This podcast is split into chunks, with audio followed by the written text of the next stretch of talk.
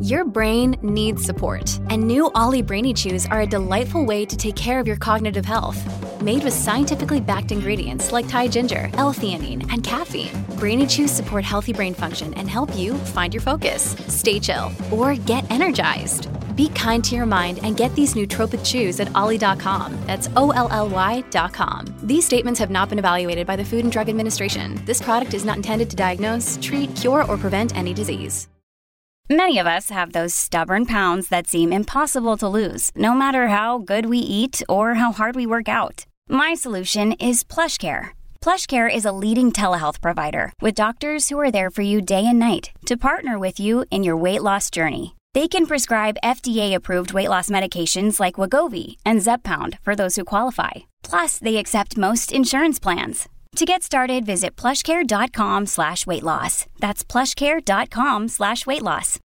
This episode is brought to you by Shopify. Do you have a point of sale system you can trust, or is it a real POS? You need Shopify for retail. From accepting payments to managing inventory, Shopify POS has everything you need to sell in person. Go to shopify.com slash system, all lowercase, to take your retail business to the next level today. That's shopify.com slash system. Welcome to the New Books Network. Hello, and welcome back to New Books in Political Science, a podcast channel on the New Books Network.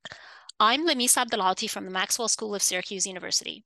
Today, I'll be talking to Wendy Hesford about her book, Violent Exceptions Children's Human Rights and Humanitarian Rhetorics, which was published by the Ohio State University Press in 2021. Wendy, welcome to the show. Thank you. And thank you for having me. So, I wonder if you could begin the interview by just telling us a little bit about yourself. Sure. Well, presently, I'm a professor of English at The Ohio State University, and I'm directing uh, a fairly new program called Global Arts and Humanities Discovery Theme. And that's a cross disciplinary university wide initiative, which has been amazing to actually have the opportunity to direct because it involves working with faculty as students, undergrad and grad across the colleges of arts and sciences, education, et cetera. That sounds fascinating. Um, so let's uh, dive into the book. How did how did you come to write Violent Exceptions? First of all. Okay, so I've been asked this question in different forms or various ways over the years, and you know, for my other my other work, what what is the thread that unites it all? And actually, I have found a thread uh, that I think does or is woven throughout my three monographs and even the co-edited collections to some degree and you know you might think of it as an obsession you might think of it as a commitment or maybe it's you know both so i think one of the threads is that i'm very interested in issues that are related to identity formation subjectivity and more recently for my last two books the politics of cultural and legal recognition and i'm especially interested in how recognition, identity formation shapes the lives of vulnerable communities or marginalized communities. So, in my first book, which I published in 1999, so quite a while ago, uh, which was titled Framing Identities Pedagogy and the Politics of Autobiography, I focused on how faculty, students, and administrators at Oberlin College, where I was working at the time, invoked autobiographical narratives to create themselves or constitute themselves as pedagogical or political subjects. And I was interested in how the academy itself, then, university or colleges like Oberlin College, themselves function as sites of identity production by rewarding or silencing certain kinds of autobiographical scripts or practices. You know, so in that book, for example, uh, I look at student activism, student activism around anti racist or racist, I mean, in both cases, incidents on campus. And what I'm interested in how in that chapter was how students use their autobiographical experiences as kind of testimonies about the harms of the college or the harms of certain acts of other students on campus. Um, I also looked at I'm trying to remember those chapters now. I also looked at how faculty in faculty meetings, Senate meetings included, draw on autobiographical experiences as they're debating a consensual clause in their sexual harassment policy. And you can imagine what some of, you know, perhaps the older professors may have said who married students, right, about why they think that's a problematic um, policy to, to prevent or to not allow consensual relations between faculty and students. So that's all to say is that there are just different ways and different contexts in which I was interested in how uh, the various maybe stakeholders you could say you know faculty students administrators at that at that college at the time were using their own narratives or creating their own identity narratives as ways to make change to influence or to persuade others so that was kind of the first hit on that, which built on my dissertation. The next project um, basically involved writing two co edited collections or editing two co edited collections with a colleague at Oberlin, uh, Wendy Kozol, who has remained a long time uh, friend, colleague, and co writer. And the first book that we co edited, uh, Haunting Violations, which was published in um, 2001, argues that depictions of reality, quote unquote reality, in testimonial narratives are crafted within the limits and in the interest of special political, social, or even personal projects. So it's again, it's looking at how autobiograph how autobiography scripts action, not just our sense of ourselves, but action. And then the following uh, collection that we edited called Just Advocacy focused on the gender dynamics of human rights discourses and their intersection with identity based politics. And we were looking basically in, in those chapters and in the chapters that we uh, published from contributors, we were looking for work that engaged that intersection between human rights discourse and identity identity based politics at times of national or international crisis or times that were signified as times of crisis. Of course, you know, this and this topic comes up in my latest book, Violent Exceptions. Anytime that we have a construct like, you know, national or international crisis, it is often represented as a crisis, right? As an exception or as a crisis, when in fact, it's often systemic, ongoing, daily um, articulations, depictions, actions of violence.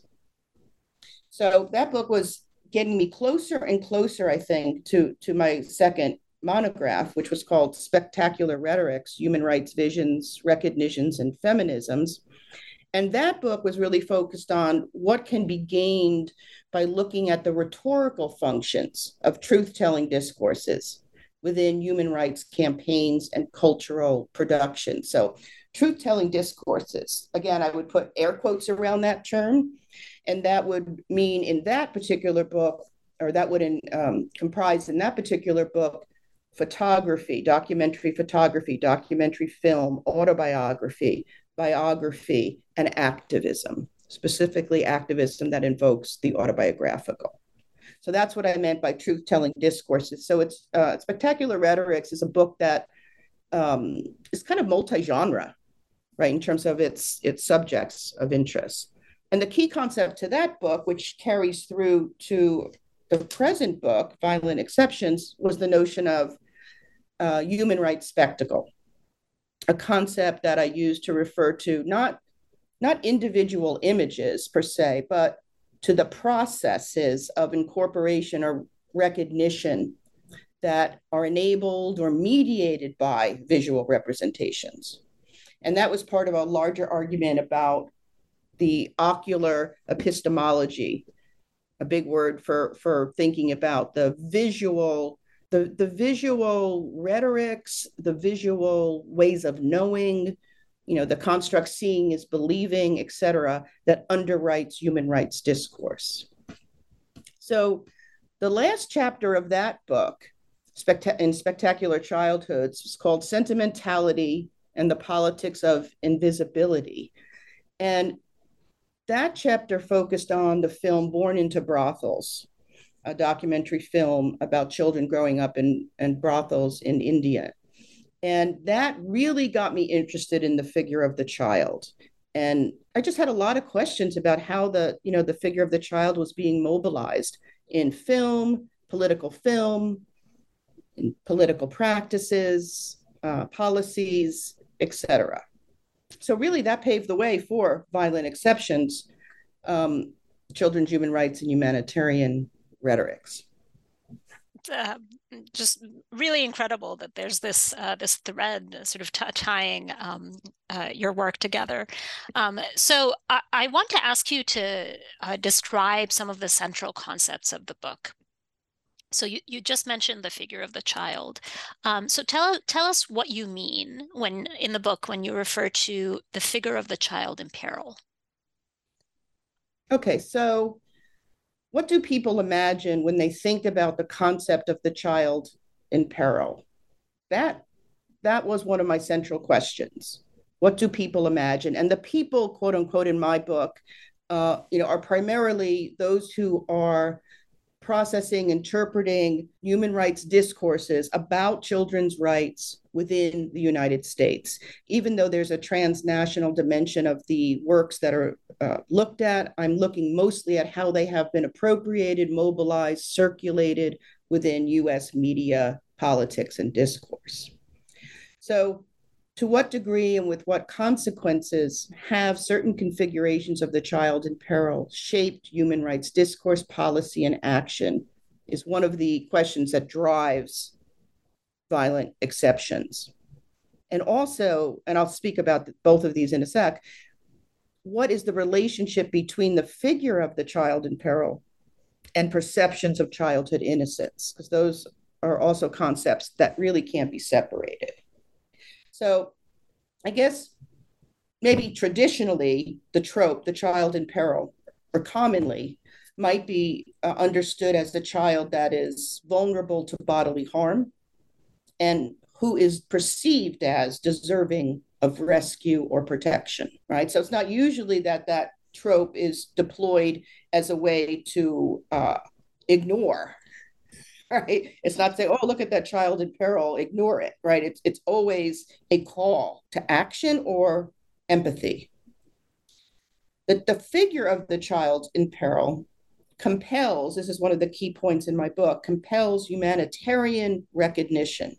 The trope is used to often persuade people, and we can see this in the current conflicts going on across the world, that a moral threshold has been crossed right? Within humanitarian and human rights contexts, the child in peril typically refers to a child that is caught in a kind of in between space or a liminal space in a state of crisis or emergency. Right. And these in between spaces, I argue, suspend children's human rights. So, so what the, Oh, excuse me. I was just going to say, I was going to ask myself a question. So, what's the problem with liminality, right? What's the problem with the in between space? I think the problem is is that it refers to a transitional phase, a period in which that child or those children await, right, incorporation into a structure, whether it's like a social structure or symbolic structure of recognition.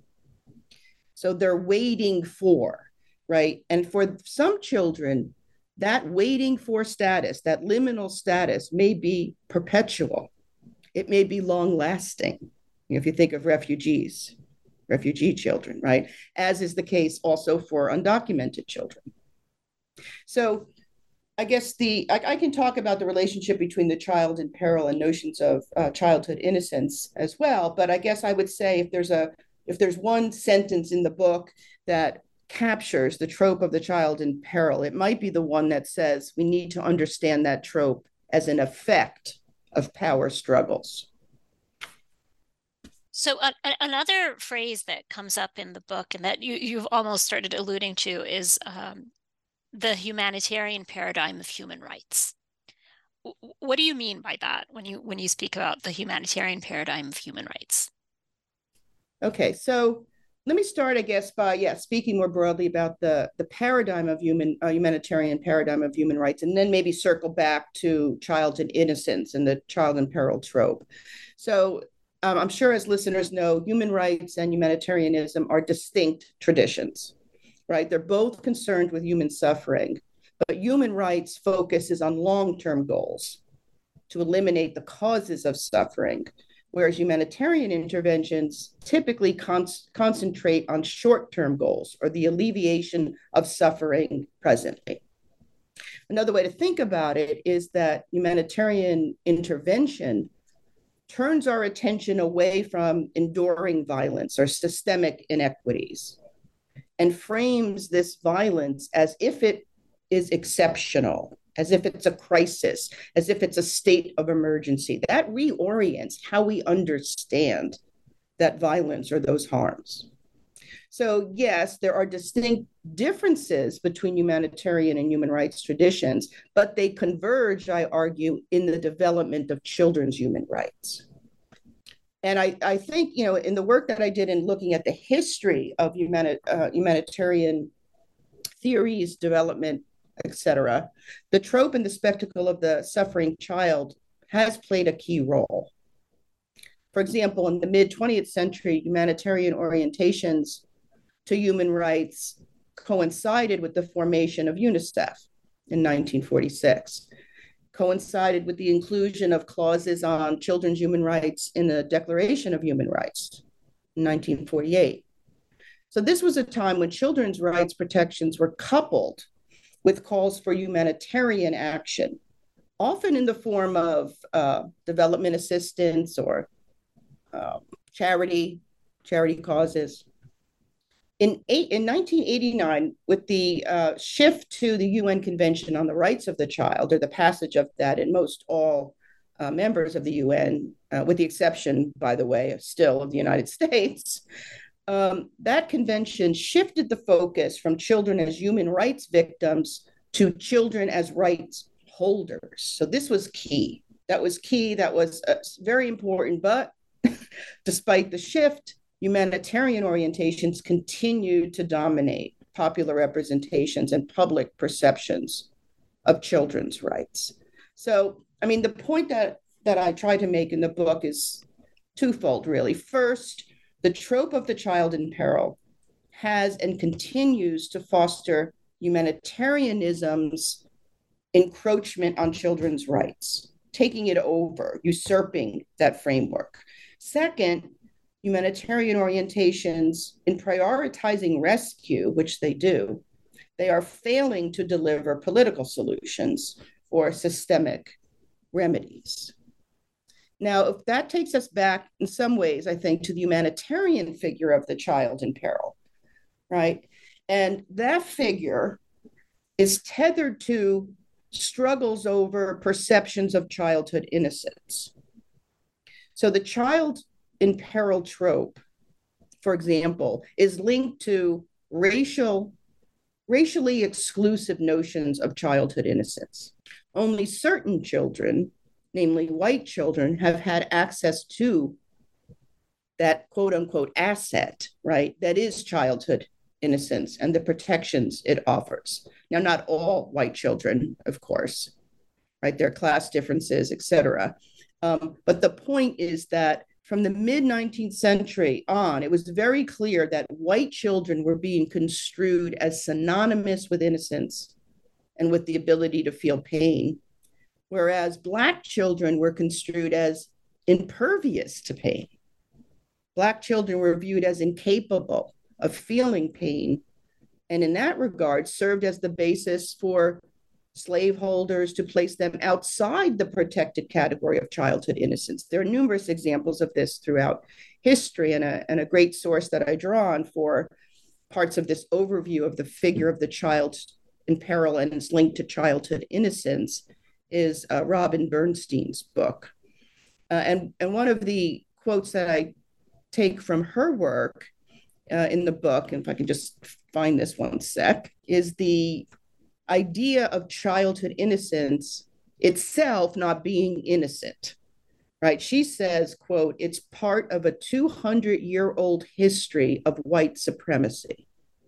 Childhood innocence then is raced white and it's a privilege to which only certain children have access this reminds me, I mean, we can maybe come back to this later, but the debates going on right now, at least in Ohio, and I'm sure, and I know in Florida and some other states, on these quote unquote uh, anti woke laws and legislation, right? I've sat in the state house giving testimony and listening listening to testimony about why these bills that are that want to put constraints on um, academic freedom, on the teaching of quote unquote divisive concepts, right? I've sat in these these Senate meetings, you know, public public platforms where you can express your support or your um,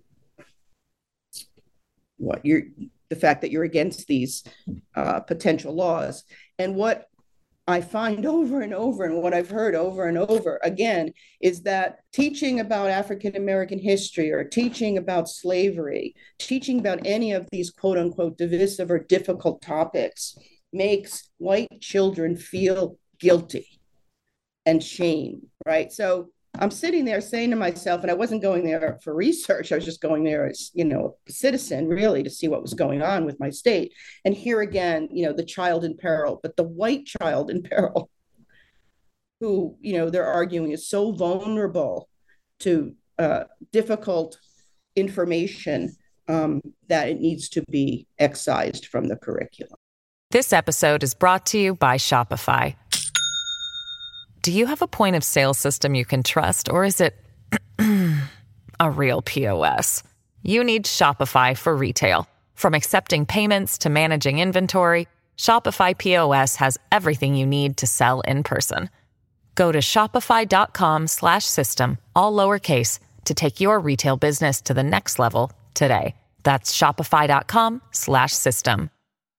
I really appreciate you bringing up that example because it not only helps listeners sort of gain a, a greater appreciation for exactly what it is that you're uh, sort of arguing, um, but also I think it demonstrates the significance, right, of uh, of these arguments. Um, so you've you've kind of touched on this a little bit, but I, I want to go back to the title of the book, "Violent Exceptions." Um, and I wanted to ask you to reflect a little bit on these two ideas, violence and exception a subsection in the introduction called Child in Peril, United States of Exception.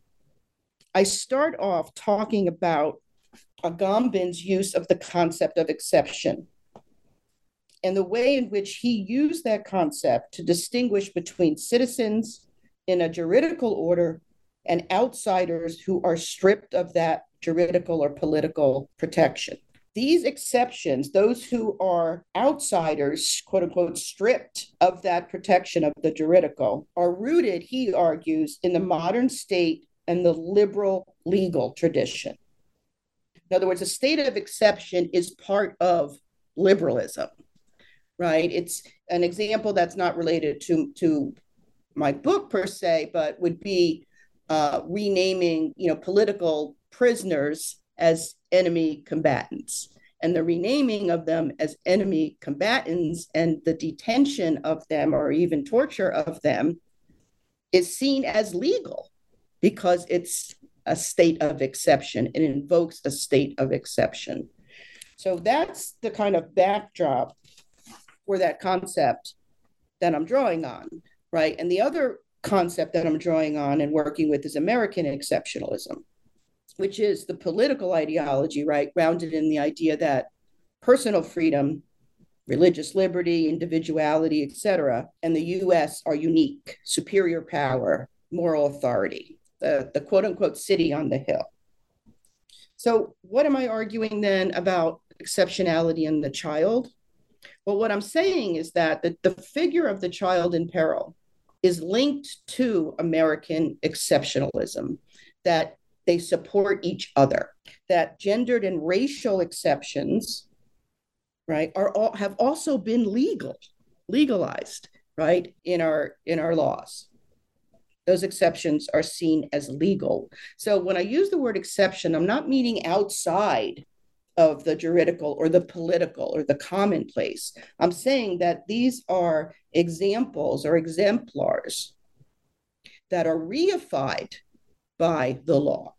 So, having spoke briefly about American exceptionalism as a political ideology, we also need to think about exceptional logics, laws, and outlooks that have a grave effect on how democracies, including the US, frame children's rights and respond to rights violations. The humanitarian figure of the child in peril, I argue, is central to both conservative and liberal logics. For example, under the Trump administration, childhood innocence appeared to be reserved for only white, able bodied citizen children. The administration's recognition of childhood innocence and children's rights lied in an overarching anti immigrant, anti Native American, and anti LGBTQ directives. These directives included efforts such as rescinding uh, the deferred action for childhood arrivals, protections and birthright citizenship, and very hardline immigration demands, such as the zero tolerance immigration policy, which increased, as uh, the audience will remember, the deportation of uh, unaccompanied minors and the separation of undocumented children from parents. So, in this case, if you, were, if you remember some of the discourse surrounding um, the Trump administration's take on DACA and overall anti immigration rhetoric, you know that the child in peril was a trope that was only afforded to children, citizens of the United States whose parents or who themselves were victims of violence by an illegal or undocumented immigrant, right? So it was all about the nation state and its white citizens in particular's vulnerability to the quote unquote foreign other, right? So there is a really clear example of how the trope of the child in peril gets mobilized to reinforce certain logics, in this case, an anti immigration logic, right? Conversely, though, you can also uh, recall the Democrats at that time, under the, the leadership of Nancy Pelosi, coming up with a lot of talking points through the media, et cetera, about how we needed to heed the calls and cries of the children who were being encaged, separated from families at the border. Right? So they also, the Democrats and the liberals also mobilized the figure of the child in peril from the opposite end. So you have a kind of war here going on that is is happening on the bodies, on the bodies of children, right? It's not just symbolic. It's literally playing out on the bodies uh, and embodied by children. Now, you of course have uh, in the book a, a chapter that's uh, looking at uh, child border crossers, but I, I, want to jump ahead and ask you um, about your chapter two, um, which uh, considers um, two, two people, uh, Malala Yousafzai and uh, Nadia Murad, as celebrity humanitarian figures. Um, can you can you tell us about the, your argument in this chapter? So one of the things I was really interested in in this chapter was looking at how a figure like uh, Malala Yousafzai navigated the exceptional narratives. You know, she's an exceptional hero, exceptional survivor, exceptional humanitarian celebrity. How she herself navigates the exceptional narratives projected onto her, including that of the exceptional Muslim, and how her navigation was quite sophisticated, actually, and how she no- negotiated these very Western um, projections onto her. Right? Malala Yousafzai, like Nadia Murad, are both global icons. Right? They became global icons. And what that has meant is that their stories have served as a placeholder for the global north, for the US and the UK especially, political and economic investments in the war on terror, right? The more recent case of gendered terrorism is, of course, of Nadia Murad and the marketing of her best selling memoir, The Last Girl My Story of Captivity and the Fight Against the Islamic State. Now, she writes at the time of the memoir as a 21 year old Yazidi woman who was kidnapped and enslaved by ISIS. And in the chapter, what I'm looking at is how Nadia Murad becomes, quote unquote, legible as a Yazidi or non Muslim terrorist victim and as a human rights subject within US and UN international contexts. And how does that happen? It happens in part through the collapse of the categories of woman and children. So, although Malala, uh, Malala and Nadia's stories are caught between these debates about women's victimization and agency, Nadia's stories also caught between the discourses that underlie the US war on terror and war on trafficking, specifically sex trafficking.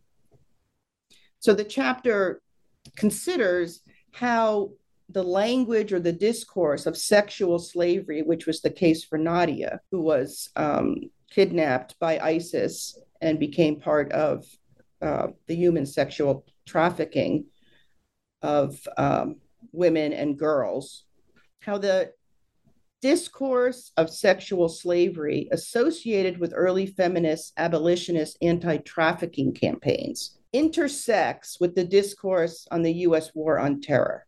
Now, that's a kind of complicated, I, I realize, sentence that I just said.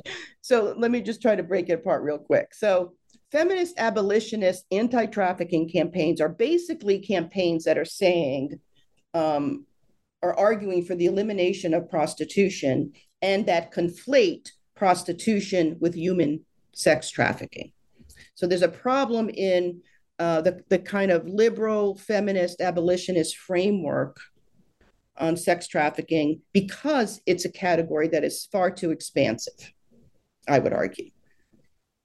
Right. But what happens with Nadia is that whole framework, that whole anti trafficking, sex trafficking framework gets ends up framing her situation for a lot of US audiences, like Eve Ensler's, you know, um, project, for example. And she endorses Nadia as a uh, hero.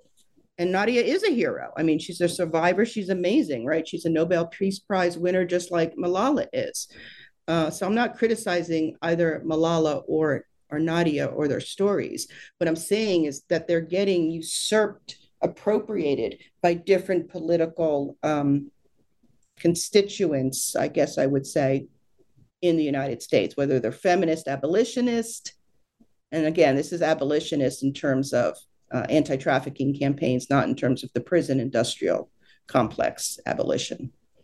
Um, so, yeah, that, I think I'll stop there.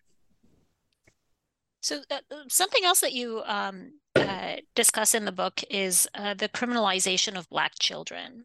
Um, I, I wonder if you could share with us some of your analysis there. So, that chapter, again, focuses on racialized childhoods in both international and domestic US politics and law. And it's looking at the consequences of withholding the notion of childhood innocence from Black youth in the US through police profiling, vigilantism, and state violence.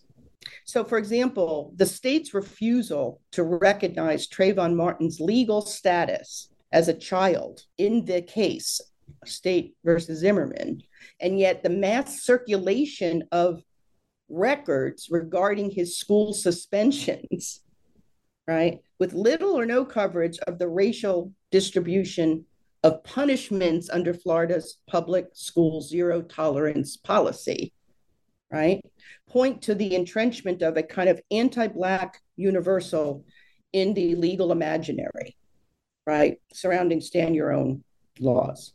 So, one of the things I argue, and it's it's a devastating uh, reality, is that not only did Martin not survive his childhood, right? His legal status as a child did not survive him even after death. So the chapter really is about the criminalization of Black children, the debilitating logics of racism, and absence of attention to the human rights of children of color in the US. And really, the cruel fact that it's far more typical for Black children to achieve status post-mortem. It's a really powerful uh, powerful chapter. Um, so you, you have a, a, a final chapter um, that's about transgender children and their rights. Um, can i ask you to, to talk a little bit about that? Sure. So that chapter um, queer optics humanitarian thresholds and transgender children's rights focuses on um, at the time of its writing at least recent legal cases in the united states including the case at the center of the documentary film Growing Up Coy. Growing Up Coy is a f- documentary film about a six year old transgender child who was banned from using the girls' bathroom in a local school in Colorado. Growing Up Coy reveals the complicity of discourses about childhood protection and childhood innocence in rendering LGBTQ children both hyper visible and also illegible. right. And that's a kind of paradox or contradiction that I was trying to think through in that chapter. And what I mean by that, the hyper visible and yet illegible, is that the risk of visibility for transgender children who are seeking access to public bathrooms, for example, of the gender with which they identify, not only out such children, but potentially expose them to greater harm. So it's a complicated scenario when transgender children are denied access to normative discourses, right? They're denied access to normative futures, right? Normative futures that are grounded in notions of heterosexual reproduction. So it's not only about the risks of vulnerability in cases such as uh, transgender children's access to public bathrooms or um, sports, etc. But it's also about how transgender children are denied a future, quote unquote, denied the discourse, denied the vision, denied the, the, the right of having a future imagined that they can imagine because those futures are so grounded in heterosexual reproduction. Thank you for that. Um, so I, I, want to emphasize for uh, listeners that there's obviously much, much more to the book that, that we've not talked about. Uh, for example, you have uh, you have a chapter that's about disability uh, exceptionalism uh, that looks at African child soldiers and amputees. Um, but I, I, wanted to ask you, uh, Wendy, sort of kind of looking back at your research and writing process. Were there any challenges that you faced when you were putting together this book, or any any behind the scenes perspectives that uh, that you know the, the like re- readers of the book might not necessarily know if they just read uh, sort of the, the physical product at the end of it? Yeah, well, there there are always challenges in my work, especially because as a rhetorician, right, a rhetorical theorist interested in representations of vulnerable populations, and in this case, children, there's always the risk, you know, of people saying, and and and sometimes they do, that you know, why does this matter? Why does it matter that we study representations and, and rhetoric and discourse?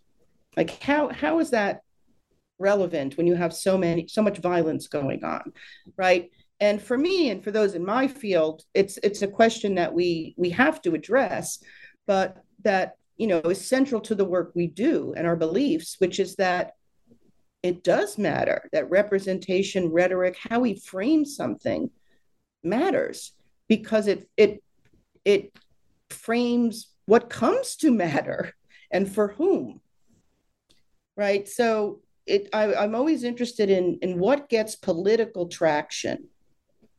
Right. What gets political traction and what frameworks get political traction and how do those frameworks delimit our understanding and our responses to injustice. And, and again, so part of the argument is that the humanitarian paradigm of children's human rights, which plays, you know, in that childhood innocence space, that racialized space, is not doing children any good in the long term in terms of recognition of their rights, whether they're um, and their families' rights, whether they're economic, cultural, political, uh, etc. So that's always a challenge, I think. Um, you know, articulating why it matters, and I try to do that even more in this book um, than in previous books. Um, and I guess the the other challenge is is always an ethical one. You know, it's the challenge. It, it's the challenge of focusing on trauma, right? Representations of trauma. And in my case, they're archives. I'm not generating new data. So I'm not working with human subjects. So there's not the risk of exploiting uh, a human subject per se, but the ethical issues still carry forward, even when you're dealing with representation right? And that's what really prompted uh, the chapter on Malala and Nadia, prompted me to say, okay, how are they navigating in discourse the exceptional narratives projected onto them? Like it wasn't enough for me to just look at how our government, how conservatives, how you know Breitbart magazine is using Nadia as a figure to to reinforce the war on terror, et cetera. It's not enough for me to just look at that. I have to also look at what the responses are to those whose image or experience or story or suffering is being mobilized and appropriated for some end. So it's it's always I'm always in that space to be honest. Always always in that space, always struggling uh, with those questions and and sometimes they they do result in a different um, different content for the chapter. Adding memoirs would be you know one example. Right. Um, I think your very sort of thoughtful approach uh, to these topics really comes across in the book as well. so, uh, Wendy, we, have taken up a lot of your time. Um, so, I just have a final question for you. Now, this book has been out for, for a little while. Uh, so, I'm wondering what is it that you're working on now? So um, I think I, I, alluded to this earlier, but um, I'm working on a piece that I'm tentatively calling uh, "Fast Asleep." anti woke legislation and human rights racism. Literally, like going working on it this afternoon. Um, but this piece is looking at um, the racist co-optation of the child in uh, peril tropes, namely the white child, in anti woke legislation. So, in Ohio House Bills 322 and 327, among others, which are part of a conservative push or were part of a conservative push, I should say, to drive Republicans to the uh, 2022 midterm election polls, but now are continuing to capitalize on white grievance, nativist narratives, backlash against the momentum of Black Lives Matter movement, et cetera.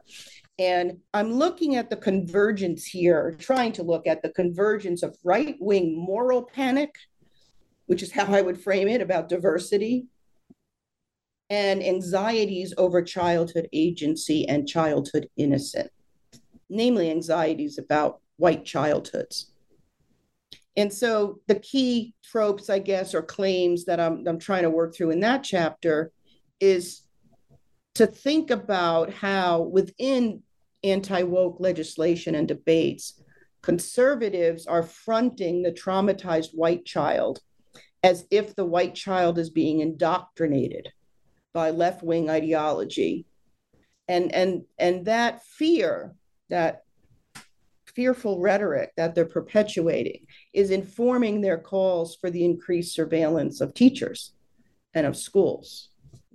That sounds like a, a, a fantastic, very interesting, and very timely and important uh, project.